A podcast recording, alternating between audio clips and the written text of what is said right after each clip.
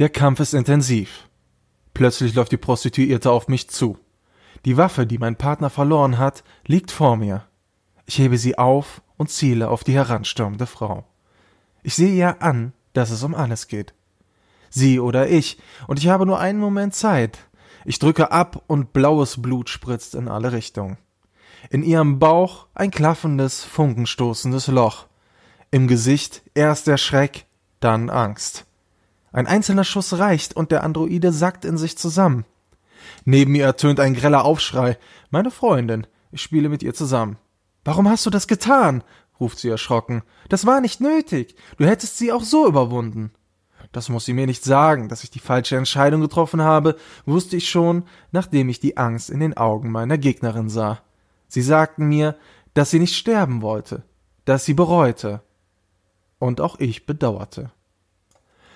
Klar, hätte ich nun die Wahl, das Kapitel noch einmal zu starten.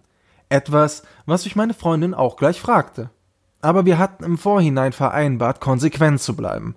Also beließen wir es dabei, und für den Rest des Abends behielt ich einen Kloß im Hals und das Gefühl, etwas Schlechtes getan zu haben. Unglaublich, was dieses Spiel für Emotionen hervorruft. Detroit Become Human ist das neueste Spiel von Quantic Dream und Mastermind David Cage. Das Studio hatte zuvor schon die cineastischen Adventures Beyond Two Souls und Heavy Rain für die PS3 entwickelt. Und wie auch schon bei den Vorgängern beschränkt sich das Gameplay auf das Nötigste. Besonders in den Actionsequenzen muss man oft nicht mehr als einfache Quicktime-Events absolvieren.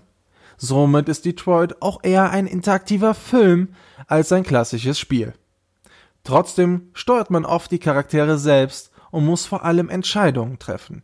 Entscheidungen, die erheblichen Einfluss auf den Verlauf der Geschichte nehmen können. Entscheidungen wie meine, die Androidin zu erschießen. Androide ist auch das passende Stichwort, denn in Detroit Become Human geht es genau um diese. In naher Zukunft sind Androiden unsere täglichen Begleiter und schon lange ein gewohnter Anblick in den Straßen. Androiden selbst wirken zwar in ihrer Erscheinung menschlich, haben aber als Maschinen keinen freien Willen und auch ihre Gefühle sind nicht mehr als Simulationen, um die Interaktion mit Menschen zu vereinfachen. Aber stimmt das? Haben die Androiden tatsächlich keine Gefühle? Sind die Abweichler, wie abtrünnige Androiden genannt werden, tatsächlich nur defekt? In den Rollen der drei gegensätzlichen Androiden Connor, Kara und Marcus müssen wir diese Frage auf den Grund gehen. Die Story von Detroit ist dabei komplex, vielschichtig und gespickt mit vielen Entscheidungen, die maßgeblich die Story beeinflussen und über Leben und Tod der Figuren bestimmen. Das macht es auch sehr lohnenswert, das Spiel mehrmals durchzuspielen. Dass man das aber auch möchte, liegt zum großen Teil an den hervorragend geschriebenen Charakteren. Jeder der Hauptfiguren liegt einem am Herzen und man möchte ihnen dabei helfen, sie aus der Unterdrückung zu befreien. Aber hier liegt auch zumindest für mich einer der wenigen Kritikpunkte. Denn es geht hier nicht um die Deus ex machina, also die Entwicklung von künstlicher Intelligenz hin zu einem Bewusstsein.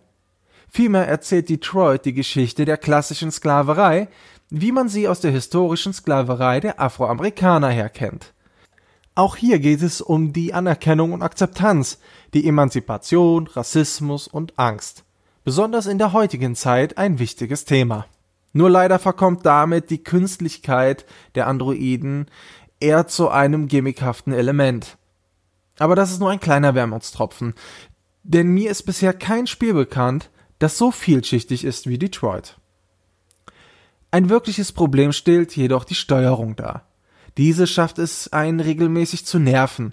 Die ungenaue und träge Bewegung der Figuren durch die Level wird nur von der noch störrigeren Kamera überboten. Das untergräbt nicht nur regelmäßig die Stimmung, sondern sorgt beim Betrachten der oft unbeholfenen Animation auch für den ein oder anderen unfreiwilligen Lacher. Davon abgesehen ist die Technik aber makellos.